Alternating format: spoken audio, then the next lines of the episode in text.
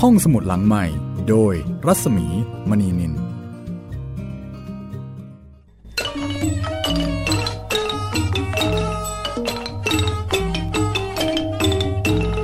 ผีฟ้าเอ้ยแสนสุดโส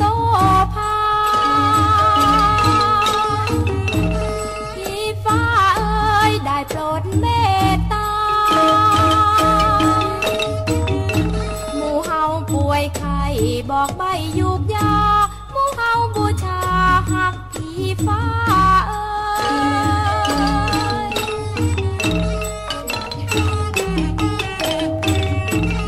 ผีฟ้าเอ้ยให้ฝนให้ฟ้า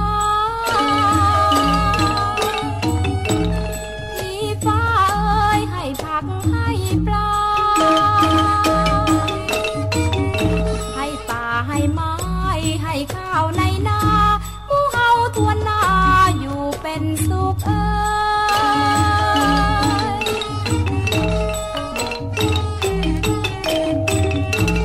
ผีฟ้าเอ้ยหมู่เฮาเต้นรำผีฟ้าเอ้ยหมู่เฮาตำข้าวดอกไม้ทูบเทียน ปักไว้หัวเสา ขอเชิญพี่เจ้ามวนหมู่เฮาเอ้ย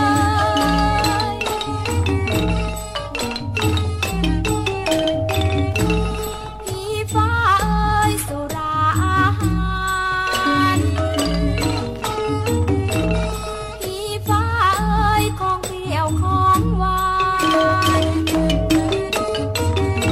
ผ้าผ่อนเงินทองเฮากองใส่พาน เพื่อบรรณาการแก่ผีฟ้า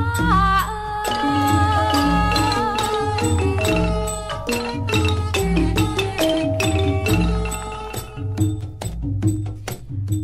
ไม่ ไม่ ไม่ ข้าอยากได้เลือด เลือด เลือด เลือด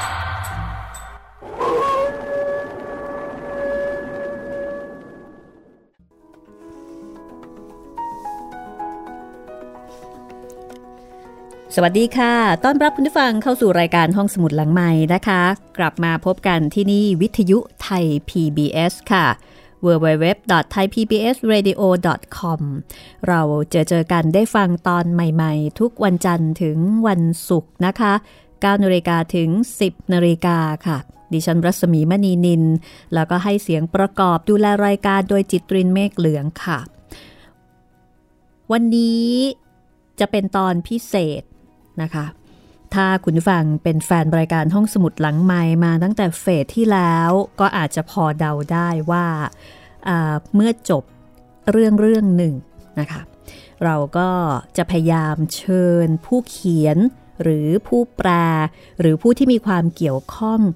กับหนังสือเล่มนั้นๆ มาคุยเบื้องลึกเบื้องหลังประวัติความเป็นมา เพื่อให้เราได้เข้าอกเข้าใจ ในเรื่องที่ได้ฟังไปมากยิ่งขึ้นค่ะ ได้ความบันเทิงไปเรียบร้อยแล้วนะคะ มาเก็บสาระตามหลังค่ะ และวันนี้เราได้รับเกียรติจากเลขาธิการมูลนิธิบรมครูนะคะ ซึ่งได้อนุญาตให้ห้องสมุดหลังใหม่ได้นำเรื่องของครูเหมเวชกรเนี่ยมาถ่ายทอดให้ได้ฟังกัน โดยเฉพาะกลุ่มของเรื่องผีที่หลายคนกำลังติดตามอยู่ และเรื่องที่จบไปก็คือ ผลงานรวมเล่ม ในเรื่องที่ชื่อว่า ปีศาจของไทยนี่คือเล่มแรกนะคะ แต่ว่าจริง ๆ แล้วจะเป็นเล่มแรกของครูเหมหรือไม่ เรื่องไหน เป็นเรื่องที่มาจากประสบการณ์จริงของครู หรือว่าเรื่องไหนเป็นเรื่องแต่งเป็นเรื่องจินตนาการ แล้วก็ครูเหมเนี่ยเออคุณผู้ฟังสงสัยไหมคะว่า การที่นักเขียนคนหนึ่ง จะชอบเขียนเรื่องผีเนี่ยนะคะ มีแรงบันดาลใจมาจากอะไร แล้วก็เอ๊ะจะเป็นว่าครูนี่ เจอผีจริง ๆ บ่อยหรือเปล่า อะไรทำนองนี้นะคะ เดี๋ยววันนี้ดิฉันจะดิฉันจะทำหน้าที่แทนคุณผู้ฟังนะคะ ไปหาคำตอบจากเลขาธิการมูลนิธิบรมครู คุณไพศาลกริตไกรวันนะคะ ซึ่งตอนนี้ก็อยู่กับเราณที่นี้แล้วค่ะ สวัสดีค่ะ คุณไพศาลค่ะ สวัสดีครับ คุณรัศมีครับ ค่ะ ก็ต้องขอบคุณที่ให้เวลานะคะ กับห้องสมุดหลังไม้วันนี้มาช่วยเติมเต็มในเรื่องของความรู้ แล้วก็ในเรื่องของข้อมูลเกี่ยวกับครูเหมเวชกรนะคะ ครับยินดีครับ คุณไพศาลคะถ้าถ้าเราจะแนะนำคนรุ่นใหม่ เหมือนกับว่าถ้าจะบอกว่าเหมเวชกรเนี่ยเป็นใครเป็นนักเขียนที่มีความพิเศษมีเสน่ห์อย่างไรนะคะ ถ้าจะบอกคนรุ่นใหม่นี่คุณไพศาลในฐานะที่เป็นเลขาธิการของมูลนิธิบรมครูเนี่ยจะบอกจะแนะนำให้คนรุ่นใหม่ได้รู้จักยังไงบ้างคะ คือครูเหมเวชกรท่านเป็นที่รู้จักในในแง่ที่ท่านเป็นศิลปินเป็นจิตรกรนะครับ ค่ะ ก็เริ่มต้นจากการที่ครูเหมเนี่ยเขียนภาพปกประกอบนะครับแล้วก็ภาพประกอบในหนังสือนิยายในในยุคสมัยโน้น สมัยที่ว่านั้นก็คือตั้งแต่สองสองสี่เจ็ดห้าขึ้นมา อืม ครับนานมาก ค่ะสองสี่เจ็ดห้าก็เท่าไหร่ละคะเก้าสิบปีได้แล้วมั้งคะ อ่าครับ ค่ะ ก็ก็แปดสิบกว่าปีรวมเก้าสิบปี ค่ะ ก็เดิมครูเหมท่านก็เอ่อคือท่านเขียนภาพขึ้นมาเนี่ยจากงานที่ท่านทำงานอยู่ที่อ่าเขาเรียกว่ากรมตำรา กรมตำรา เป็นกรมตำรานะน่าจะอยู่ในสังกัดของ กระทรวงศึกษาไหมคะ ยังตอนนั้นยังไม่ใช่นะค อ๋ รั อ ยังไม่ใช่เหร เป็ อน คะ เป็นเป็นของทหาร อ๋อ ทหารนะครับ ก็เอ่อคุณแม่ของครูเหมเนี่ยเป็นเป็นผู้ไปฝากงานให้หลังจากที่ครูเหมท่านใช้ชีวิตช่วงวัยรุ่นเนี่ย ก็ตะเตลิดตะลอนออกไป ตาม โอ้ ภาษาที่วัยหนุ่มแสวงหาชีวิต ถ้าทางจะเป็นเด็กเฮี้ยวพอสมควร โอ้ นะ โห คะคุณ แน่ เห นอน ม นะ เนี่ย หนีหนีออกจากบ้านสองสาครั้ง โอ้ แล้ว ค่ะ การหนีออกจากบ้านสมัยก่อนนี้ไม่มีไม่มีการบอกกล่าวอะไรกันเลย อือหือ หายไปเลยอะครับ อืม หายไปเป็นปีๆแล้วก็กลับมาบ้านมาอยู่ได้สักพักหนึ่งก็ก็ไปอีก ตอนที่ครูเหมออกจากบ้านนี่พอทราบไหมคะว่าท่านอายุประมาณเท่าไหร่ช่วงนั้น ก็ช่วงนั้นก็น่าจะอายุสิบห้าสิบหก กำลังวัยรุ่นเนาะ ใช่ครับ อืม ก็ตามคือคือก็ตามเพื่อนไป ไป ค่ะ เจอเพื่อนที่อาจจะเป็นรุ่นอายุมากกว่าสักสักหน่อยหนึ่งสองสามปี อืม ก็มาเจอกันโดยบังเอิญก็ทักทายกัน ค่ะ อ่าพอรู้เรื่องว่าเพื่อนไปไปทำงานอยู่ที่ไหนแล้วก็อยากไปด้วย อาจจะอาจจะมีปัญหาหรืออะไรอยู่ใน ใน ทาง ครอบ ทาง ครัว ในค ไหมรอบ คะ ครอบครัวอยู่บ้างนะฮะ ค่ะ ก็เท่าที่ได้ยินมา ค่ะ เออดิฉันทราบมาว่าครูเหมเนี่ย เป็นคนมีเชื้อมีสายนะ ใช่ เป็น ครับ ถึงหม่อมหลวง ครับ ค่ะ อธิบายให้ฟังนิดได้ไหมคะว่าทำไมอ่านามปากกา หรือว่าชื่อที่เรารู้จักเนี่ย จึงมีแค่เหมเวชกรคะ ครับ คือชาติกำเนิดของครูเหมเนี่ย ครูเหมเองท่านท่านจะไม่อยากพูดถึง ก็อาจจะมีการเล่าให้เพื่อนในในวงเล่าสมัยก่อน แต่ว่าก็ก็ยากที่จะได้ยิน ยกเว้นว่าเพื่อนสนิทที่ก็สนิทมากจริงๆอ่ะ จะถามถามถึงแล้วครูเหมก็อาจจะอยู่ในอารมณ์ที่เอ่อกินเหล้าอยู่ในวงเล่ากับเพื่อนเนี่ย ก็อาจจะพูดบ้าง แต่ว่าถ้าในภาวะปกติ ถ้าถ้าไม่อยู่ในในวงวงล่ำสุรากันเงี้ย ท่านจะไม่พูดถึง ก็จะแต่ว่าเพื่อนฝูงหรือคนใกล้ชิดจะรู้กันดีว่าครูเหมเนี่ยพ่อพ่อของท่านเนี่ยเป็นหม่อมราชวงศ์ ท่านก็เป็นหม่อมหลวง ใช่ครับเป็นหม่อมหลวงครับ อืม ค่ะ ก็ถ้าพูดง่ายๆ ท่านก็ไม่ใช่คนธรรมดาธรรมดานะคะ ครับ ก็มีเชื้อมีสาย ใช่ครับ แม่แม่ของท่านก็เป็นเป็นหม่อมหลวง อ๋อ ครับ ค่ะเอ่อแสดงว่าในครอบครัวนี่อาจจะมีเหมือนกับมีอะไรบางอย่างที่ทำให้ครูเหมไม่ค่อยกลมเกลียวกับครอบครัวนะ พูดอย่างนี้ได้ไหมคะ ก็ที่รู้มาก็คือว่าบิดาของท่านเนี่ยก็มีมีปัญญาคนที่สองแต่ว่าอันปัญหาระหว่างที่ว่าทำไมครูเหมถึงไม่ค่อยอยากจะเป็นหม่อมหลวง อืม อันเนี้ย ค่ะ ท่านท่านจะไม่พูดถึง เหมือนพยายามเลี่ยงที่จะไม่ ใช่ พูด ครับ ถึง ยังไม่พูด เรื่องราว ถึง ทางบ้านทางครอบครัว ใช่ครับ แล้วเวชกรที่เป็นนามสกุลที่มาจากไหนคะ คือเวชกรเนี่ยมาจากว่าตอนที่ท่านตะลอนตะลอนไป ช่วงนั้นก็อายุ 15 16นี่แหละครับ ได้ไปอยู่ในการดูแลของของแพทย์น่าจะเป็นแพอ่าแพทย์ประจำจังหวัดชาเชิงเซา ค่ะ อ่าผมพอดีชื่อไม่ได้จดติดมา ค่ะ ก็คือเป็นคุณหมอคนหนึ่ง ครับ อยู่แถ แต่ ว ว่า แปดริ้วเนี่ยนะคะ ใช่ครับ ก็รู้สึกว่าชื่อของท่านคือแหยมเวชกรครับ แล้วก็เลยท่านก็เลยได้ใช้นามสกุลอ่าท่าน ค่ะ ท่านผู้ที่ให้การอ่าให้การอุปการะเนี่ย ท่านอนุญาตให้ใช้ อ๋อ เวชกร เวชยา อ๋อ เป็นคุณหมอ ครับ อืม ค่ะ ครับ ค่ะ แล้วก็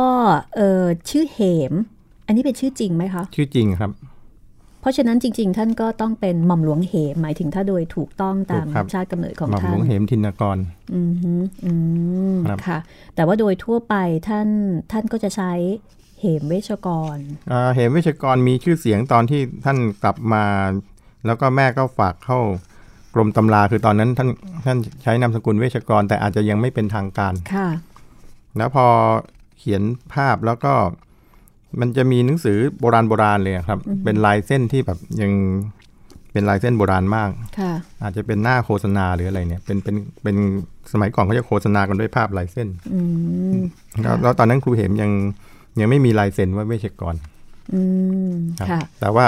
เวลาใครถามเข้าใจว่าก็คงจะท่านก็ตอบไปว่าเป็นชื่อชื่อเหมเวชกร ค่ะดิฉันจำได้ว่าสมัยเด็กๆ เวลาเห็นภาพเขียนของครูเหมตามนิตยสารต่างๆ เนี่ย ครับ คือนอกเหนือจากเอ่อเส้นสายการใช้สีที่แบบออกแนวหลอนๆ น่ากลัวมากเนี่ยนะคะ ครับ ก็จะจำได้ว่าท่านจะเขียนลายเซ็น ครับ ไว้ที่ด้านล่างของภาพแบบเป็นลายเซ็นที่อ่านได้ง่ายเลยว่า ครั เห บ มเวชกร เป็นลายเซ็นที่เท่มาก ซึ่งซึ่งมาปรากฏในยุคยุคสงครามโลกแล้วล่ะครับ สงครามโลกครั้งที่สองก่อนหน้านั้นจะเป็นอาจจะเขียนเป็นดอกจันอยู่ข้างหน้า แล้วก็มีคำว่าเหมคำเดียว อืม หรือบางทีก็เหมแล้วข้างใต้ลงมาก็เป็นดอกจัน ค่ะเอ่อท่านเขียนรูปก่อน แล้วจึงค่อยมาเขียนเรื่องหรือว่ายังไงคะ เขียนรูปก่อนครับ ท่านจบอะไรมาคะ จริงๆ ครูเหมเนี่ยเคยเรียนเพาะช่าง ว้าว แต่แต่ว่าเรียนไม่จบ เพราะว่าในขณะที่กำลังเรียนอยู่เนี่ยอ่าพระยาอนุศาสตร์จิตรกรในจันทร์จิตรกร ค่ะ จันทร์ติตกรเนี่ยฮะก็เป็นต้นกำเนิดของโลโก้ดอกจัน เพราะว่าครูเหมเนี่ยจะอยู่ในคณะของท่าน อืม นะฮะพยานุศาสตร์จิตรกรนี่ก็มาตามครูเหมให้ไปช่วยงานคาร์โลลิโกรีซึ่งเป็นศิลปินอิตาเลียน เป็นผู้ลงสีบนเพดานโดมพระที่นั่งอนันต์ อ๋อ ค่ะ อ่าตามแบบวาดภาพของกาลิเลโอคินี อืม นะครับ อืม แล้วก็ครูเหมก็เลยต้องออกจากการเรียนก็ก็เลยท่านไม่จบเพราะช่าง เหมือนกับว่าถ้ามาเรียนเพิ่มเติมในชีวิตจริงไหมคะเนี่ย ใช่ครับคื เรีย อ นรู้นอกห้องเรียน ครับ คือพัฒนาการของครูเหมนี่ เรียกว่าเหมือนกับเป็นคนละคนเลย ทั้งทั้งสำนวนการเขียนแล้วก็ลายเส้น ค่ะ ตอนที่ครูเหมมีชื่อเสียงขึ้นมาแล้วคือเขียนภาพปก ตอนนั้นภาพปกก็ยังเขียนก็ลอกเรียนมาจากภาพภาพปกของต่างประเทศบ้าง ภาพ ค่ะ ดาราที่เป็นภาพถ่ายบ้าง ค่ะ จนกระทั่งครูเหมมาเห็นผลงานของ F มาตาเนีย หรือ Fortunino มาตาเนีย ซึ่งเป็นศิลปินสัญชาติอังกฤษ แต่ว่าเชื้อสายอิตาเลียน ซึ่งคนนี้เก่งมาก อืม เป็นนักวาดภาพประกอบของหนังสือพิมพ์ในอังกฤษเนี่ยที่มีชื่อเสียงระดับโลกเลย ทีนี้ครูต่วนยาวประพาสเนี่ย ค่ะ ท่านเป็นบรรณาธิการหนังสืออาหนังสือโบแดงหรือยังไงเนี่ยแหละครับ ก็ชักชวนให้ครูเหมเนี่ยทำงานในลักษณะเดียวกับฟอร์จูนิโนมาตาเนีย ค่ะ คือเขียนเรื่องด้วยแล้วก็วาดภาพด้วย อ๋อ ตอนนั้นครูเหมก็เลยได้ศึกษางานงานจิตรกรรมของฟอร์จูนิโนมาตาเนียซึ่งเป็นแรงบันดาลใจอย่างสำคัญ ค่ะ ทำให้งานครูเหมเนี่ยพัฒนาไปเป็นคนละคนเลย โอ้โห เหมือนกับเป็นการเรียนรู้ครั้งสำคัญแล้วก็ ใช่ครับ เกิดการพัฒนาแบบก้าวกระโดด ครับ ถ้าอย่างนั้นก็อาจจะกล่าวได้ว่าครูเหมเนี่ยกศนมากนะคะ การศึกษานอกโรงเรียน ใช่ครับ อท่านศึกษาเรียนรู้ด้วยตัวเอง ครูเหมอ่านหนังสือมากแล้วก็มีเพื่อนมากแล้วเป็นนักฟังที่ดีแล้วเพื่อนๆก็จะอ่านสมัยนั้น ศิลปินสมัยก่อนมีความรู้สูงมากก็จะอ่านหนังสือกันอย่างอย่างครูก้านพึ่งบุญณอยุธยาไม้เมืองเดิม ค่ะ อ่านหนังสือเยอะมาก อืม ท่านเรียนจบเพาะช่าง แล้วก็ เรียนไม่จบฮะ เรียนไม่จบเออเรียนไม่จบเพาะช่าง ครับ ท่านมัธยมท่านเรียนที่ มัธยมนี่คือไม่ได้ฟังจากปากคำของครู ค่ะ เหมเลย ค่ะ ไม่ไม่แน่ใจว่าท่านได้เรียนเทพศิรินหรือเปล่านี่ไม่อันนี้ เพ ไม่ ราะว่า แน่ เห็น ใจ ในในหนังสือนี่มีกล่าวถึง ครับ ย่านแถวเทพศิรินทร์วัด ใช่ครับ สระเกต ใช่ครับ อยู่เนืองๆบ่อย ๆ อยู่เหมือนกันนะคะ เรื่องเล่าที่ครูเหมเล่าเองก็เล่าแต่เรื่องการหนีโรงเรียน ค่ะ หนีโรงเรียน ค่ะ แต่แต่ไม่ได้บอกว่าท่านเรียนโรงเรียนอะไร อืม ครับ ค่ะ เพราะฉะนั้นเอ่อถ้าในแง่การเรียนในในระบบเนี่ยก็เท่ากับว่าครูเรียนไม่จบเลย ครับ ค่ะ แต่หลังจากนั้น เรียนรู้ด้วยตัวเอง ใช่ครับอ่าท่านได้รับอิทธิพลแล้วก็ได้รับวิชาการในการ ขียนภาพการระบายสีการใช้สีเนี่ยจากคาร์โลลิโกลี่เนี่ย ในจิตรกรรมฝาผนังของวัดราชาธิวาส ค่ะ ได้ได้มากเลยทีเดียว อืม แล้วก็ตอนที่ท่านเริ่มเป็นหนุ่มเต็มที่เนี่ยก็ได้เป็นหนึ่งในศิลปินที่ศิลปิน 70 ท่าน ค่ะ ที่ได้รับคัดเลือกมาให้วาดวาดซ่อมจิตรกรรมฝาผนัง ระเบียงวัดพระแก้ว อืม ค่ะ มีคำถามจากคุณจิตรินนะคะ คุณจิตรินนี่เป็นเป็นหนึ่งในทีมงาน เป็นคนที่ให้เสียงประกอบและทำเสียงผีๆด้วยนะคะ ครับ คุณจิตรินมีคำถามอะไรคะ ครับ สวัสดีครับ คือ สวัสพดีครั อบ ดีเมื่อกี้พูดเรื่องโรงเรียนเทพศิรินใช่ไหมครับ ครับ ในฐานะที่ตัวเองเป็นสิทธิ์เก่าของโรงเรียน ครับ ก็คือขอยืนยันว่าอาจารย์เหมเป็นสิทธิ์เก่าของโรงเรียนคนหนึ่งเหมือนกันครับ แต่ท่านก็เรียนไม่จบอีกเหมือนกัน ครับ คือผมผมตอนช่วงเข้าโรงเรียนใหม่ๆครับจะมีปฐมนิเทศแล้วก็เล่าเรื่องเออสิทธิ์เก่าที่มีชื่อเสียง ครับ ถ้าเป็นในหมวดนักเขียนก็จะมียาขอบ ครับ มีคุณกุหลาบสายประดิษฐ์แล้วก็หนึ่งในนั้นก็มีคุณเหมเวชกรด้วย ครับ แต่เอ่ออาจารย์ที่เล่าให้ผมฟังก็บอกว่าเนี่ยคุยเหมเนี่ยแกก็เป็นสิทธิ์เก่านะ แต่ก็แกก็เรียนไม่จบ ครับ ใช่ครับ ผมขอจะเสริมแค่นี้ครับ ขอบคุณมากครับ ขอบคุณมากครับ ดิฉันเสริมอีกนิดหนึ่งนะคะ ครับ คือทราบมาว่าเออคือก่อนหน้าที่ที่เราจะบันทึกเทปเนี่ย มีงานวิ่งรำเพยรันของเทพศิรินทร์ ครับ เป็นงานวิ่งที่ดิฉันสนใจ อืม ก็เลยได้ทราบว่าดอกไม้ประจำโรงเรียนเทพศิรินทร์นี่คือดอกรำเพยใช่ไหมคะป๊อป แล้วก็ ใช่ครับ มาอ่านในเรื่องปีศาจของไทยเนี่ย ครับ ก็มีเรื่องหนึ่ง ครับ รำเพยจะเป็นของคุณทุกๆ ชาติ ใช่ครับ ไปก็เลยเอ๊ะ โอ้นี่เหมือนกับมีความเป็นโรงเรียนนิยมเหมือนกันนะ ครับ เออเหมือนกับว่ามีมีปกเอ่อมีเอาอะไรนะคะ ความเป็นเอกลักษณ์บางอย่างของโรงเรียนเนี่ยปรากฏในผลงานของท่านด้วยอย่างนั้นหรือเปล่า ครับ อันนี้ไม่แน่ใจ อ๋ออันนี้เพิ่งเป็นเป็นความรู้ใหม่เลยนะฮะเลยได้รู้ว่าชื่อลำเพยเนี่ยมีที่มาที่ไปจากอะไร ดิฉันสันนิษฐานนะ เพ นา ราะว่า น่าน่าจะใกล้เคียงความจริงมาก เพราะว่าเท่าที่ทราบนี่บรรดาเด็กเทพเด็กเทพศิรินนี่จะมีความภาคภูมิใจใช่ไหมป๊อปใน ครับ ในโรงเรียนน่ะแล้วเขาก็จะแบบว่าเนี่ยเหมือนกับมีสอดแทรกอยู่ในนั้นอยู่เป็นระยะระยะจนจนสัมผัสได้ ครับ ครับ คือขออนุญาตเสริมนะครับ ลำเพยเนี่ยเป็นชื่อพระนามเดิมของสมเด็จพระเทพศิรินทราเอ่อว่าง่ายๆว่าเป็นคุณแม่ของรัชกาลที่ 5 ครับ อ๋อ ครับ ครับผม อันนี้ก็เลยทำให้เราได้มีความรู้เพิ่มขึ้นด้วยนะคะ ครับ ทีนี้เอ่อเท่าที่ฟังคุณไพศาลเล่าถึงครูเหมเนี่ยก็ต้องบอกว่าท่านนี่เป็นเป็นคนที่เคี้ยวไม่เบานะคะ ท่า เป็นคนที่ไม่อยู่ในกรอบ อะ อ่าใช่ เป็นเด็กที่เฟี้ยวมากในยุคนั้นนะทั้งๆที่จริงๆบ้านก็จัดได้ว่ามีฐานะ เพราะว่าพ่อแม่เป็นถึงหม่อมราชวงศ์เนี่ยนะคะ ครับอ่าจริง ๆ เท่าที่ฟังมาเนี่ยเหมือนกับว่าบิดาท่านเนี่ยเป็นตำรวจ อืม เป็นตำรวจ คืออคือเป็นการการเป็นหม่อมราชวงศ์ก็เป็นเรื่องหนึ่ง อืม ฮะ ค่ะ แล้วก็รูปร่างของบิดาเนี่ยรูปร่างดีมาก โอ้เป็นคนหล่อ เป็นรูปร่างดี รูปร่างดีคือหมายถึงว่าสูงใหญ่กำยำอย่างนั้นเหรอ อ่ะ คะ อาจจะเป็นรูปร่างดีคือคือดูแล้ว ไม่ใช่ว่าเป็นเหมือนกับว่าคนที่กำยำแบบแบบเหมือนกับพวกที่เขาเล่นกล้ามไม่ใช่แบ ค่ะ บนั้น คือหุ่นดีพูดง่ายๆ หุ่นดี คือ ก็เลยเลยได้ชื่อของเวลาใครพูดถึงบิดาครูเหมเนี่ย ก็จะรู้กันแต่ว่าชื่อบิดาชื่อหุ่นจนกันในประวัติบางแห่งก็ใช้ใช้ว่าหม่อมราชวงศ์หุ่น หุ่นทินกร อ๋อ นะเพิ่งจะมาได้รู้จากอ่าสาแรกของสายทินกร อืม ว่าบิดาของท่านคือหม่อมราชวงศ์ปฐมทินกร อ๋อ ครับ ชื่อหุ่นนั้นเป็นชื่อชื่อเล่นอย่างนั้นหรือเปล่าคะ เป็นเป็นชื่อที่พูดถึงบิดาของท่าน เพราะว่าครูเหมไม่เปิดเผยชื่อบิดา ไม่พูดถึงให้ใครฟัง อืม เอ๊ะพอบอกว่าคุณพ่อเนี่ยเป็นคนรูปร่าง ครับ ดี แล้วครูเหมเนี่ย จัดว่าเป็นหนุ่มหล่อไหมคะ คือท่านก็เป็นคนหน้าตาดีหน้าตาคม รูปร่างตอนสมัยหนุ่มๆท่านก็คงจะเป็นคนรูปร่างสันทัด อืม แต่พอท่านอายุมากขึ้นมากขึ้นเนี่ย ท่านก็จะเจ้าเนื้อสักหน่อยหนึ่ง อืม ครับ ค่ะ ท่านเป็นคนเจ้าชู้ไหมคะ เอะเรื่อง มี เจ้า ประสบ ชู้ การ นี่ ณ์เรื่องผู้หญิงเป็นยังไงบ้างคะ คือคือก่อนหน้านั้นก็คงจะมีบ้างเพราะว่าท่านก็ไปมาร้อยเอ็ดเจ็ดย่านน้ำ ค่ะ เป็นธรรมดาอยู่แล้วฮะ ค่ะ ลูกผู้ชายก็ไปไหน แต่ว่าท่านก็มีพัญญาแล้วก็ไม่มีมีเรื่องราวเกี่ยวกับเรื่องเจ้าชู้อีกเลย อืมท่านมีท่านมีลูกกี่คนนะคะ ลูกแท้ๆไม่มีนะครับ อ๋อ ฮะพัญญาท่านก็คือคุณย่าแช่มเวชกร ค่ะ ก็อยู่กินกันมาตั้งแต่ท่านยังหนุ่มเลย ตั้งแต่ยังเล่นดนตรี โอ้ คุณย่าแช่มก็เป็นนักร้องนักร้องในวัง อ๋อ ค่ะ ค่ะ ค่ะ มีเรื่องเกี่ยวกับดนตรีไทย มี ครับ เรื่องเกี่ยวกับ นักร้อง ครับ วงดนตรีไทยด้วย ครับ อืมข้อมูลนี้ส่วนหนึ่งอาจจะมาจากคุณย่าแช่ม เป็นส่วนสำคัญก็ได้มั้งคะ ครับก็ก็คือหลังจากที่แต่งงานแล้วเนี่ยก็ก็ไม่ไม่มีเรื่องราวที่มีในในทางที่ว่าเจ้าชู้ เจ้าชู้ หรือว่าอะไรไม่ ไม่มี มีใช่ครับคงจะไม่ใช่ลักษณะนินิสัยของท่าน อืม สะท้อนออกมาจากงานเขียนด้วย อืม งานเขียนแล้วแล้วครูเห็นเหมือนกับว่าจะเย้ยหยัน อืม ว่าผลสุดท้ายของคนเจ้าชู้เนี่ยจะมีความเป็นไปยังไง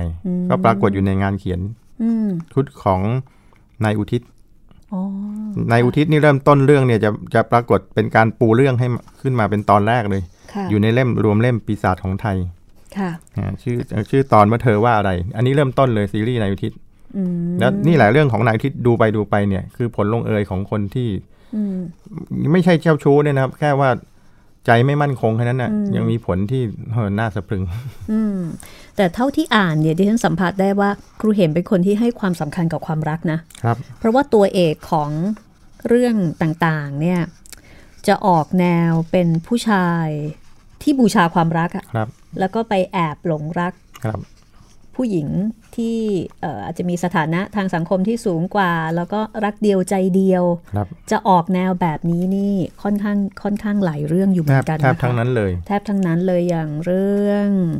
ไอ้ถุยผู้ซื่อสัตย์ ใช่ครับ อะไรแบบเนี้ยนะ ใช่ครั คะ บ ก็เป็นอย่างนั้นด้วยเหมือนกัน ครับ ทีนี้ถามคุณไพศาลอย่างนี้ค่ะว่าเออครูเหมเนี่ยทำไมถึงหันมาเขียนเรื่องผี แล้วก็เรื่องผีที่ครูเหมเขียนเท่าที่คุณไพศาลทราบเนี่ยมันมีอยู่กี่มากน้อยอะค่ะ คือเริ่มต้นเนี่ย ครูเหมท่านไปมาแทบทุกที่นะครับ ค่ะ แต่ที่ปรากฏที่เล่านี่ก็คือการการหนีออกจากบ้าน แล้วก็ไปผจญโชคผจญภัย ทีนี้ท่านก็จะมีเพื่อนมาก มีมีเพื่อนเป็น เป็นสับเปลือก็มี อืม กินเหล้ากัน ค่ะ แล้วก็จะได้ฟังเรื่องราวเรื่องประสบการณ์ผีๆเนี่ยจากจากผู้ที่มีประสบการณ์ตรง อาจจะไม่ใช่สับเปลอก็ได้ ก็จะเป็นคนชาวบ้านต่างจังหวัด ที่ที่ท่านจะเขียนเอาไว้ที่หัวเรื่องใช่ไหมคะ ว่าเรื่องนี้เป็นประสบการณ์ของใคร ที่เขียนหัวเรื่องนั้นน่ะ ผมพบเรื่องของครูเหมครั้งแรกในหอสมุดแห่งชาติ ผมอ่านหัวเรื่องน่ะผมนึกว่าเรื่องจริงเลย แล้วตกลงมันไม่ใช่เลย ไม่ ค่ะ ใช่ ที่บ ครั อบ กเรื่องนี้เป็นเรื่องของนายมิ่ง ใช่ครับ นายกรอมอะไรอย่างเงี้ย เรื่องเรื่องนี้เป็นเรื่องของนายทองคำเรื่องนี้เป็นเรื่อง ค่ะ ของนายนายมั่นช่างหล่อพระ ค่ะ เรื่องของนายวุฒิศอ่าเรื่องของเรื่องของอ่าชื่ออะไรอ่ะอ่าที่มาเปิดเรื่องต่อมา ผมจำชื่อคือชื่อตัวละครตัวนี้ไม่ได้ สรุปว่าเครดิตที่ให้ไว้ตอนหัวเรื่องเนี่ย เป็นเครดิตหรือเป็นเทคนิคการเขียนค่ะ เป็นเทคเป็นเทคนิคการเขียนครับ ไม่ อ่า ไม่ใช่ว่าครูเหมไปสัมภาษณ์ในทองคำมาไม่ใช่ คือให้ดูสมจริงเหมือนกับว่าเป็นเรื่องเป็นเรื่องจากการบอกเล่าอะไร ใช่ครับ ทำนองนั้น ใช่ครับ แต่ทีนี้เอ่อชื่อที่ปรากฏมากเป็นพิเศษเนี่ยคือนายทองคำ ก็ก็ปรากฏกันคนเอ่อซีรีส์ของไทยก็จะมีเรื่องเป็นจำนวนหลายเรื่อง นายทองคำนี่เยอะเหมือนกันเนาะ เยอะครับ แล้วใน ค่ะ ในสมัยก็เยอะ อ๋อในสมัยก็เยอะ ใช่ครับ ค่ะ ในในทองคำแล้วก็ไม่ไม่เกี่ยวข้องกับนายอุทิศ แต่ว่าในเล่มรวมเล่มปีศาจของไทยที่เป็นชุดนายทองคำทั้งทั้งทั้งเล่ม ค่ะ เลยเนี่ย ค่ะ ก็จะเปิดเรื่องให้นายอุทิศพอเรื่องนายอุทิศจบลงก็ส่งเรื่องให้ในายสมัย อือ พ ฮึ อเรื่องในายสมัยกำลังเดินเรื่องไปก็มีอ่ามีเรื่องของเอ้ยไม่ใช่เดี๋ยวผมพูดปิดนายทองคำเนี่ยส่งเรื่องให้ให้คุณนบ อือฮึ แล้วพอตอนคุณนบจบลงก็ส่งเรื่องให้ในายสมัย อืม นายสมัยกำลังเดินเรื่องอยู่ก็ส่งเรื่องให้นายอุทิศ อืม แล้วก็ในระหว่างเรื่องเหล่าเนี้ตั้งแต่นายอ่าอ่าคุณนบเป็นนายสมัยเป็นเป็นนายอุทิศเนี่ยจะมีนายมั่นช่างหล่อพระเข้ามา อ่า เข้ามา ค่ะ พันอยู่ด้วย อืม เพราะฉะนั้นแต่ละแต่ละคนที่เป็นตัวเอกในซีรีส์นั้นเนี่ยจะมีจำนวนตอนเนี่ยใกล้ใกล้ใกล้เคียงกัน อืม ก็เป็นเป็นร่วมสิบตอนเหมือนกัน ค่ะเอ่อในเรื่องปีศาจของไทยที่เพิ่งจะจบไปเนี่ย ครับ ก็จะมีเรื่องของนายทองคำนี่เยอะหน่อย ครับเป็นเล่มของนายทองคำ ค่ะ เล่ม อ๋ออันนี้เป็นเล่มของนายทองค ใช่ครับ ำที่เอ่อไปเจอแม่รำเพย นายทองคำนี่เริ่มต้นจากจากไปฝังศพโดนมาตั้งแต่เด็กเลยโดนหลอกตั้งแต่เด็ก จนไปจบตอนนายทองคำเป็นหนุ่มใหญ่ ค่ะ แล้วก็มี แล้วก็ไปเจอเมียผีอี เมี ก ยผีที่กลับชาติมา เกิด เออ คือผัวพันกับผีทั้งชีวิต ใช่ เล ครับ ย ก็ก็จบจบสมบูรณ์อยู่ใน ค่ะ ในในเล่มปีศาจของไทย แล้วเดี๋ยวเดี๋ยวเรื่องต่อไป ซึ่งเรากำลังจะเริ่มวิญญาณที่เร่ร่อน วิญญาณ ใช่ครับ ที่เร่ร่อนนี่จะเป็นเรื่องของใคร คุณ บ้าง คุณ คะ นบฮะ คุณนบ ใช่ครับ อ่า เรียกเรียกคุณนบเพราะว่าท่านเป็นพระ คุณนบวัดระฆัง ค่ะ แต่ว่าเริ่มต้นมาจากตอนยังไม่ได้บวชพระเนี่ยเป็นนายนบก่อน อืม นะฮะเรื่องตอนนายนบเนี่ยเริ่มต้นตอนแรกเนี่ยจากเล่มปีศาจของไทย ส่งเรื่องให้หนึ่งตอน เอ่อบุคคลเหล่านี้ไม่มีตัวตนเหรอคะ ในทองคำในนบเนี่ย นายทองคำก็ครูเหมนั่นแหละครับ อ๋อเหมแปลว่าทอง ใช่ครับ อ๋อ ครับ แล้วแล้วทำไมถึงถึงต้องบอกว่ามาจากนายทองคำคะคุณไพศาลอธิบายได้ไหมคะ ผมเองยังหลงคิดว่าเป็นเรื่องจริง เพราะฉะนั้นการเทคนิคหรือว่าความอารมณ์สนุกของศิลปินเนี่ยที่จะเขียนให้ให้ให้ หล ผู้ อก อ่าน คือทำให้ผู้อ่านแบบว่า อินฮะ ใช่ไหม ให้ผู้อ่านเนี่ย อิน รู้สึกสมจริง อ่า ซึ่งซึ่งจะเป็นเทคนิคระดับสูงของการเขียนเรื่องสั้น ตามที่คุณวานิจจรุงกิจอนันต์เคยเคยทำสะเอ่อทำเหมือนกับเป็นสกู๊ป ค่ะ วิธีการเขียนเรื่องสั้น ซึ่งครูเหมเนี่ยท่านเขียนได้อย่างสมจริง สมจริงจนกระทั่งทำเป็นว่า เรื่องนี้เป็นการสัมภาษณ์ในทองคำบ้าง อืม สัมภาษณ์คนนั้นคนนี้บ้าง ดิฉันก็เข้าใจอย่างนั้นนะ ครับ แล้วก็อันหนึ่งที่สงสัยคือครูเหมเนี่ยมีคือมีเรื่องไหนบ้างที่ที่มันเป็นเรื่องจริงอะมันมีบ้างไหมคะคุณไพศาล คือเป็น มัน เรื่อง เป็นเรื่องจริงทั้งหมดหรือมันเป็นเรื่องแต่งทั้งหมดยังไงอะ คือเรื่องจริงที่ที่ได้ฟังจากคนอื่นเนี่ย ก็ก็กระจายอยู่ตามเรื่องเหล่านี้แหละฮะแต่ว่าไอ้ไอ้เรื่องจริงตอนไหนมันมันจะมีเรื่องจริงที่เป็นฉากในเรื่อง กับเรื่องจริงที่สัมผัสกับผีโดยตรงมีสองแบบ อย่างอย่างอย่างเรื่องอย่างเรื่องไปฝังศพเนี่ย ก็เข้าใจว่าสมัยเด็กๆเนี่ยครูเหมก็คงจะได้อยู่ในคณะที่เขาต้องหามศพไปฝังเนื่องจากว่าเกิดโรคระบาด ค่ะ ก็คงได้เห็นเหตุการณ์จริง คือเหตุการณ์เนี่ยจริง เหตุการณ์ที่เกิดโรคระบาดในยุคนั้น ใช่ อันนี้ ครับ จริง ใช่ครับ บ แล้วไอเนี่ยค่ะดิฉันสงสัยมากขึ้นจากหลุมเนี่ย ครับ ที่แบบว่ามันอาการมันคือผีดิบมันคือซอมบี้ชัดๆเลยนี่นะคะ ที่น้าอันขึ้นขึ้นจากหลุมมา ครับ แล้วก็เหมือนกับมาใช้ชีวิต แต่ก็มาใช้ชีวิตแบบผีๆอ่ะ ครับ อันนี้มันคือผีดิบนะคะ ตกลงเรื่องนี้นี่มันมีมันจริงหรือเปล่า เข้าใจว่าจะเป็นเรื่องผสมผสานนะฮะผมสันนิษฐานเอาเอง เพราะว่าตอนที่เกิดโรคระบาดเนี่ยคนตายกันทุกวัน อืม ตายกันจนชนิดเรียกว่า เผาไม่ทันเลย อืม ฝังก็แล้วฝังไม่ทันด้วย แล้วก็จะมีเอ่อมีเหมือนกับมีเหตุการณ์ที่คนที่บางทีอาจจะยังไม่ได้ไม่ได้ตายจริง อ๋อ แล้วก็ถูกฝัง ๆ แล้วก็จะถูกฝังหรือเปล่าไม่ทราบแต่ว่ามีการฟื้นขึ้นมาฟื้นขึ้นมา ซึ่งซึ่งเป็นเรื่องที่เราจะได้ได้ยินไม่ไม่ได้เกี่ยวกับเรื่องครูเหมนะฮะบางทีสวดกันไปเจ็ดวันเนี่ยฟื้นก็มี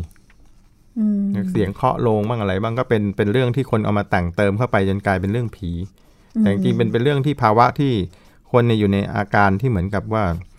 หลับลึกมาก อืม จนแทบจะไม่มีชีพจรแล้วก็ ค่ะ แล้วก็ตามต่างจังหวัดเนี่ยบางทีเรื่องทางการแพทย์ที่จะมาวัดชีพจรด้วยไอ้สายหูฟังของของหมอเนี่ยมันก็ไม่มีฮะ อืม ก็ไม่มีลมหายใจลมหายใจ ค่ะ รวยรินก็นึกว่าตายก็จะเอาไปฝังกันเพราะว่ากลัวโรคระบาด อืม แต่ปรากฏจะเอาไปแล้วเกิดมีการฟื้นขึ้นมาอย่างเงี้ย ค่ะ ก็เลยเป็นจุดเรื่องที่มาเป็นเป็นพล็อต แล้วก็ผสมจินตนาการ ใช่ครับ เข้าไป ใช่ครับ เรื่องไหนเป็นเรื่องแรกคะที่ครูเหมหันมาเขียนเรื่องผี คือเขียนเรื่องผีเนี่ยครูเหมเขียนในหนังสือพิมพ์หนังสือพิมพ์เพลินจิต ตอนนั้นก็มีการรวมตัวกันก็คือในในเวทกระตุกเลิกษ์ชักชวนครูเหมมาวาดภาพ วาดภาพประกอบก่อน วาดภาพประกอบเรื่อง ค่ะ ที่อยู่ในเล่ม ค่ะ แล้วก็จะมีอ่าปู่สาวบุญเสนอ ก็เป็นบรรณาธิการเล่ม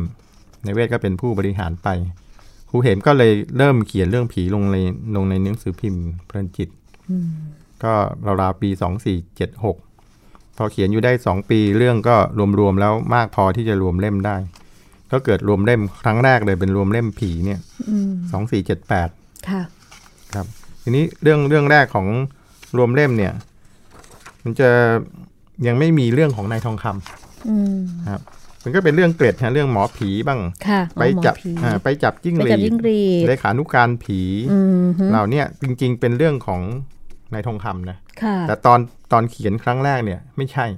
ไม่ไม่ไม่ได้กล่าวถึงนายทองคำมีมีตัวละครเป็นตัวเอกก็เป็นผู้ชายเนี่ยแหละ ค่ะ แต่ยังไม่ได้พูดถึงว่าเป็นนายทองคำ มาเขียนเหมือนมาเขียนห่อหัวห่อท้ายทีหลังอย่างนั้นหรือเปล่า ก็ คะ ก็ก็เดินเดินเรื่องแบบนี้เลย ค่ะ เดินเรื่องเหมือนกับเรื่องนายทองคำเลย แต่ว่าไม่ใช่นายทองคำ อื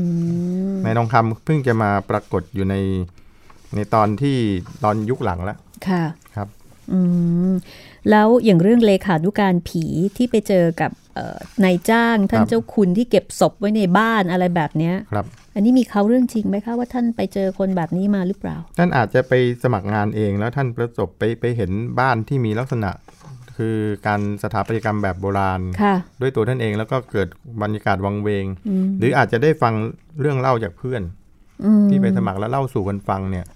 ก็ยังไม่แน่ชัดว่ามายังไง แต่แต่เป็นเรื่องที่ครูเหมมีความประทับใจเรื่องนี้ อ๋อเลขานุการผีเนี่ย ใช่ เหรอคะ ใช่ครับใช่ครับ อื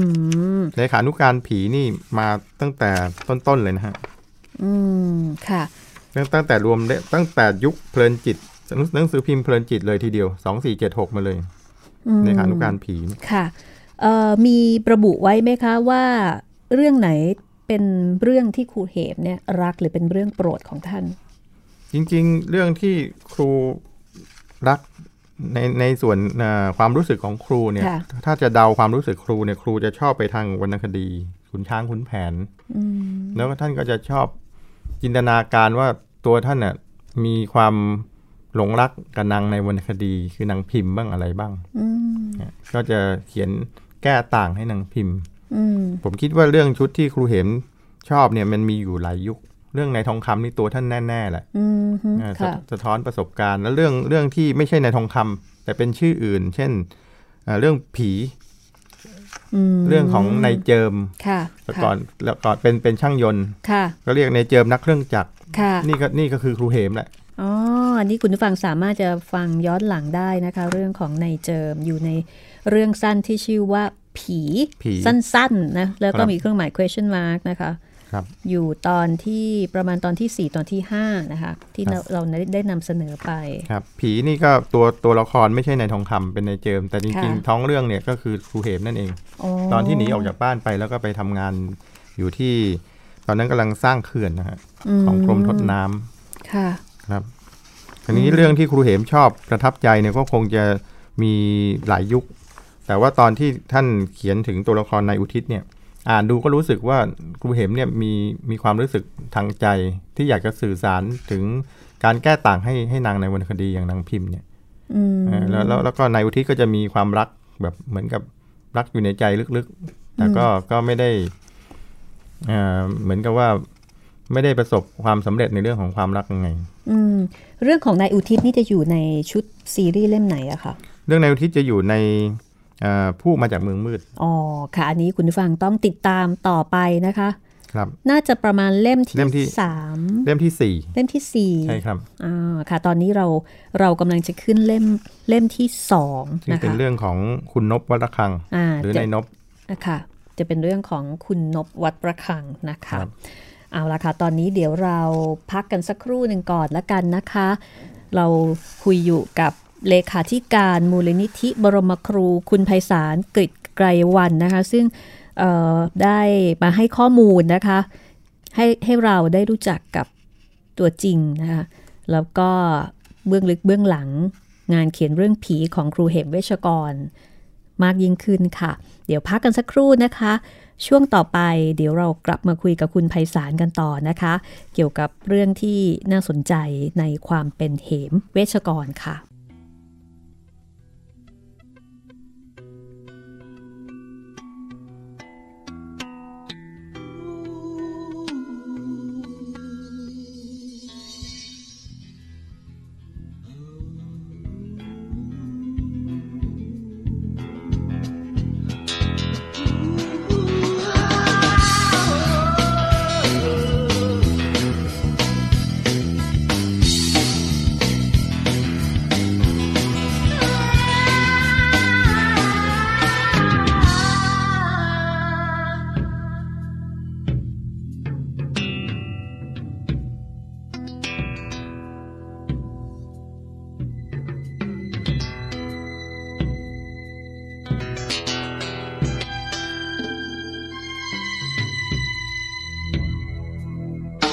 เกิดจากการอ่อนเพลีย หยุดพักการเดินทาง ในโรงแรมร้างร้างๆอยู่กลางเมืองเชียงใหม่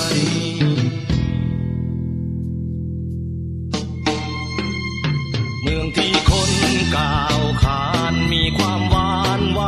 ขาย มีทุเรียนรำไยมีนางไม้พี่เมือง เมืองที่มีพี่แมว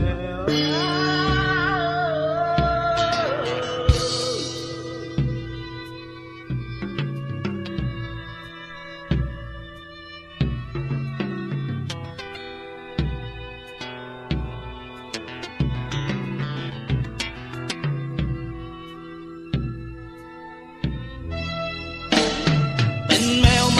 ใส่หู ไล่หนีก็วิ่งมาหา อย่ามากวนจะนอนออนละอา แมวสตาแย่เขี้ยวเหมือนคน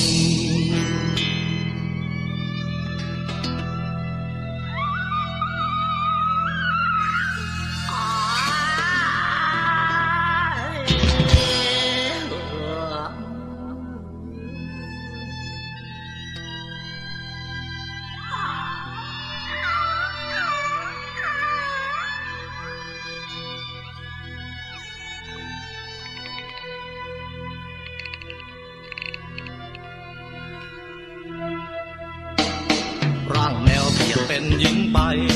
จิตใจก็วุ่นวายสับสน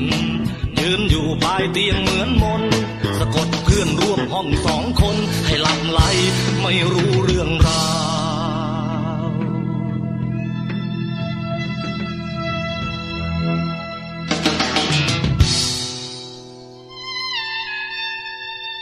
หน้ามองมนมองมา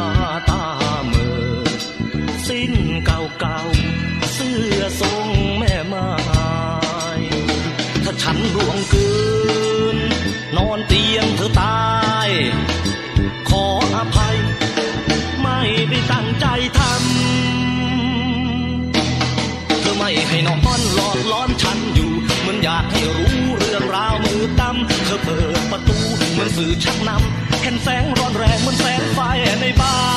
ร์มาทั้งกลิ่นทั้งเสียง เสียงที่แหบโหยหวนอบอวนด้วยกลิ่นคืนเฮียน สงบจิตต่างถูกแทนเทียน จากใจผู้มาเยี่ยมเยียนให้เพื่อนทุกข์ทนทรมาน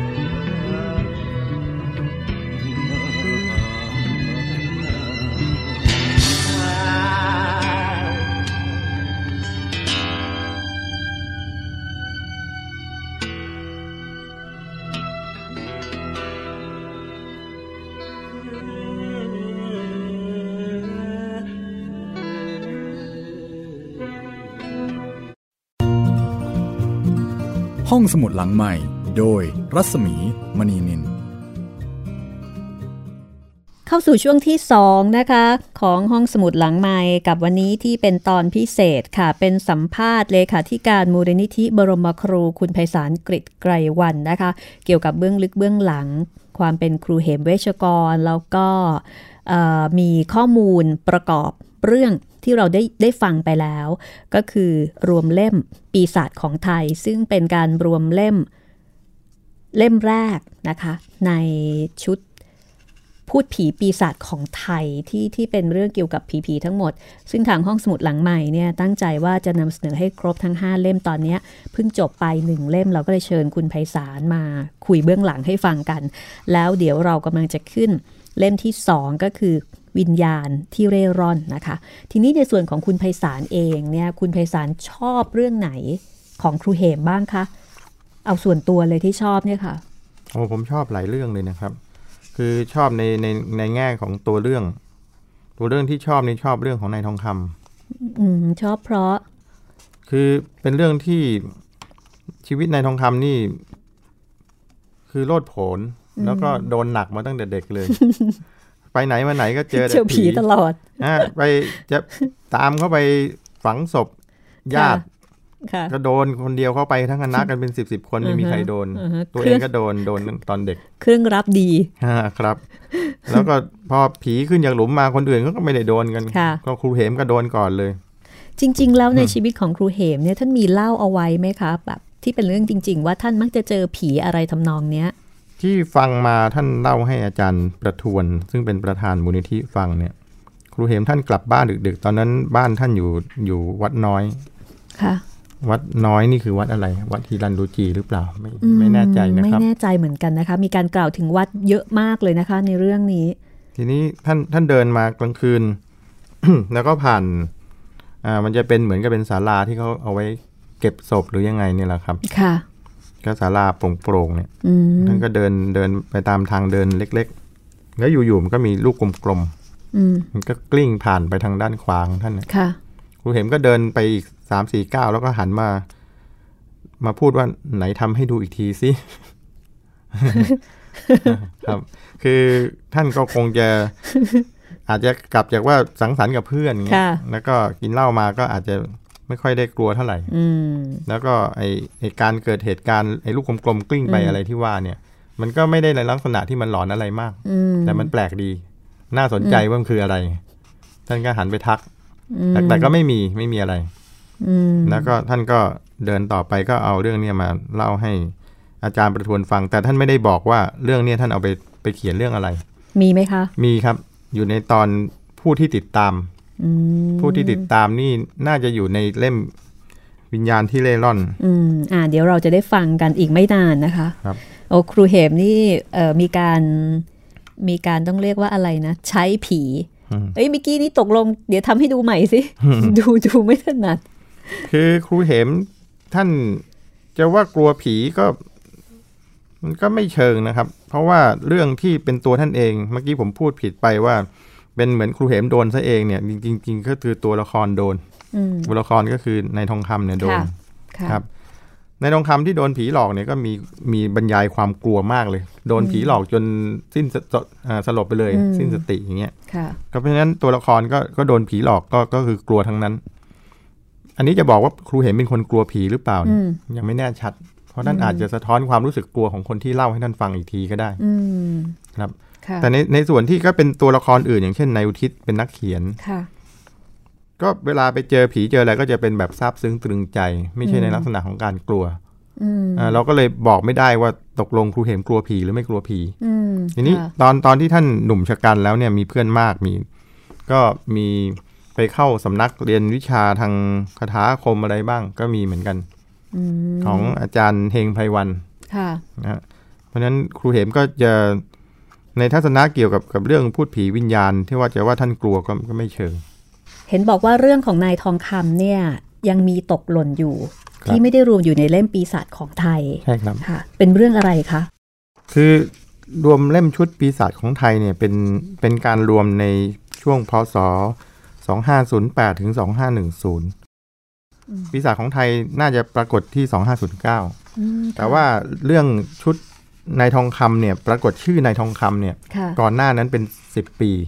อืม ครับ หลักฐานก็คือใน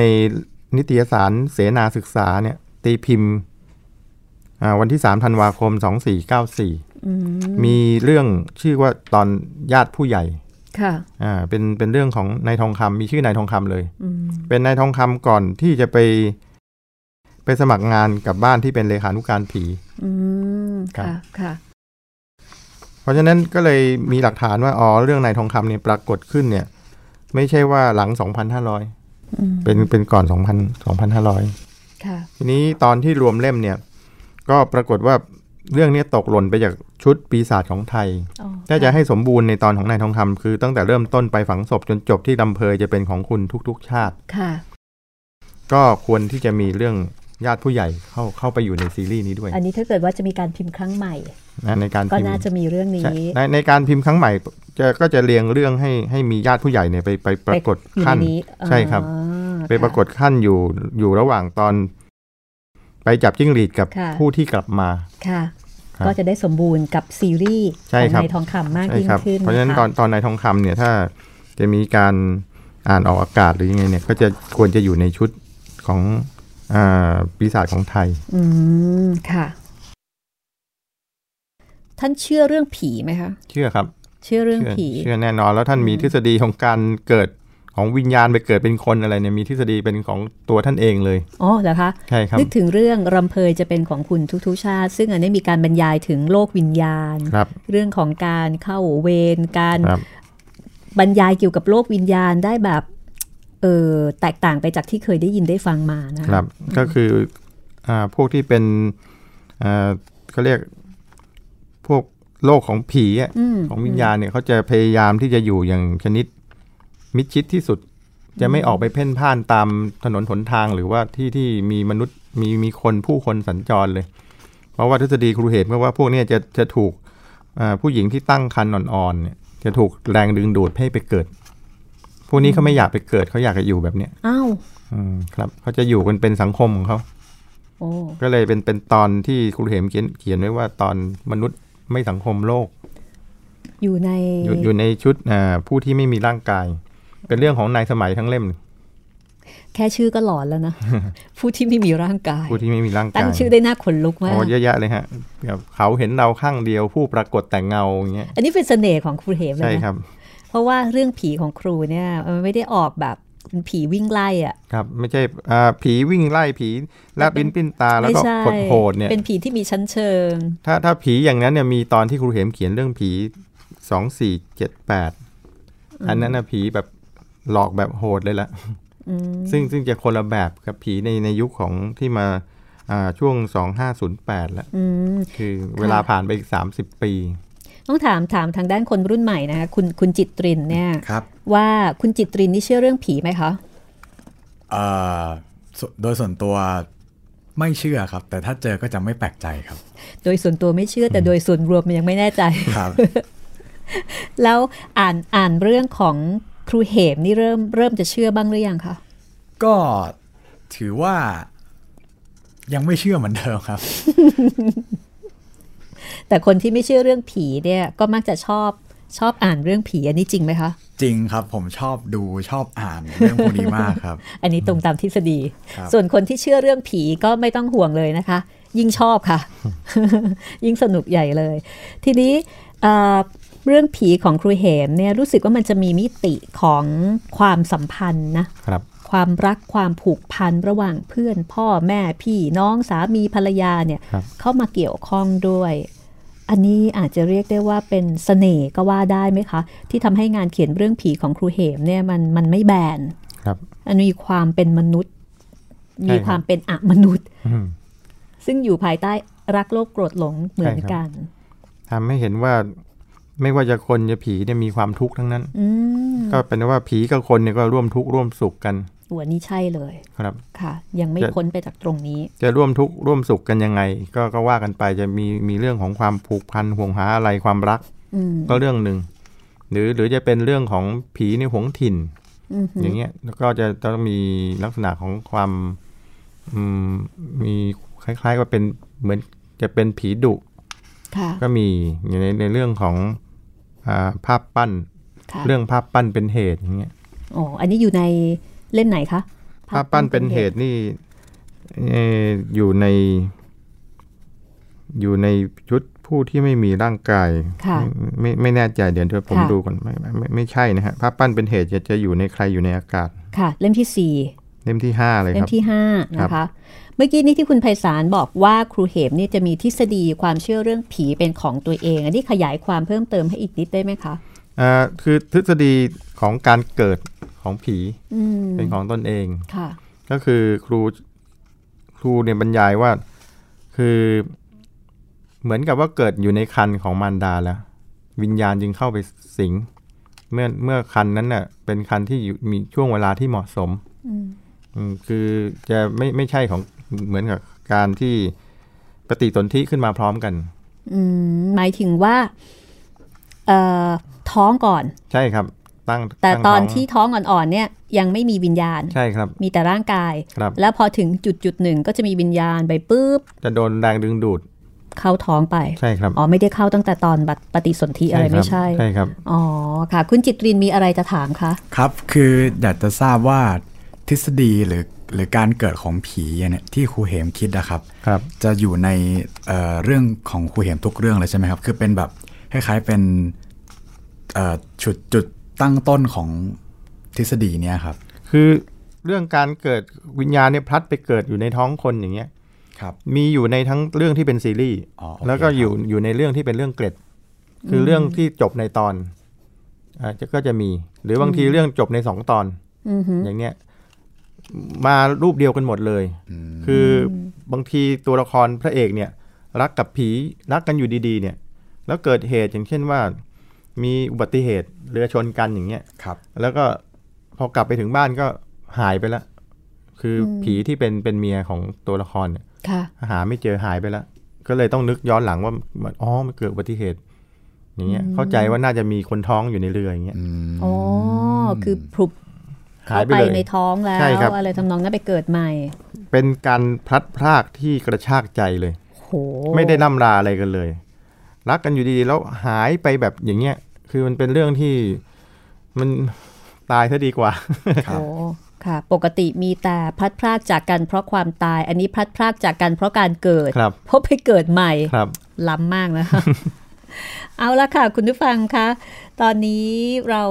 คุยอยู่กับคุณไพศาลกฤษไกรวันนะคะ เลขาธิการมูลนิธิบรมครูนะคะ เวลาผ่านไปอย่างรวดเร็วค่ะ ก็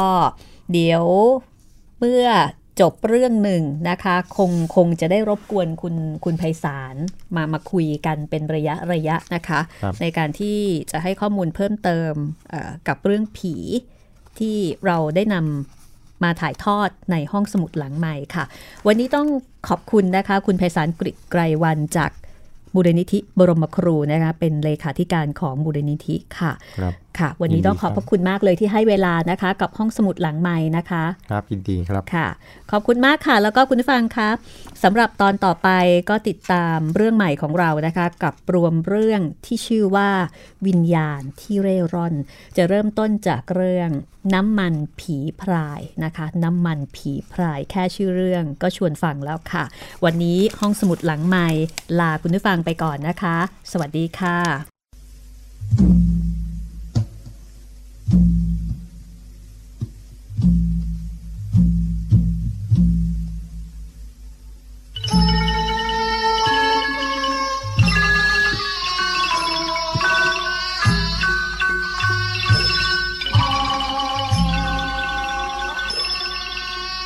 โอ้ละเล่โอ้ละเลิกดวงใจคนดี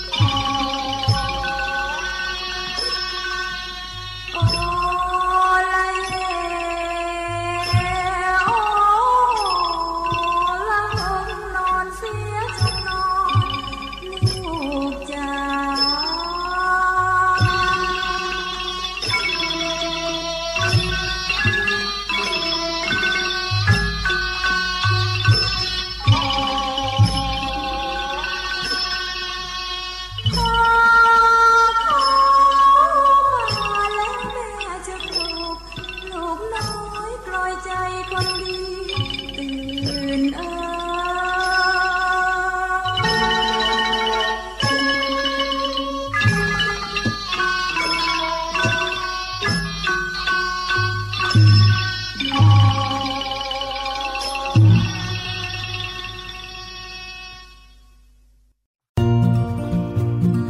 ห้องสมุดหลังใหม่ โดยรัศมีมณีนิน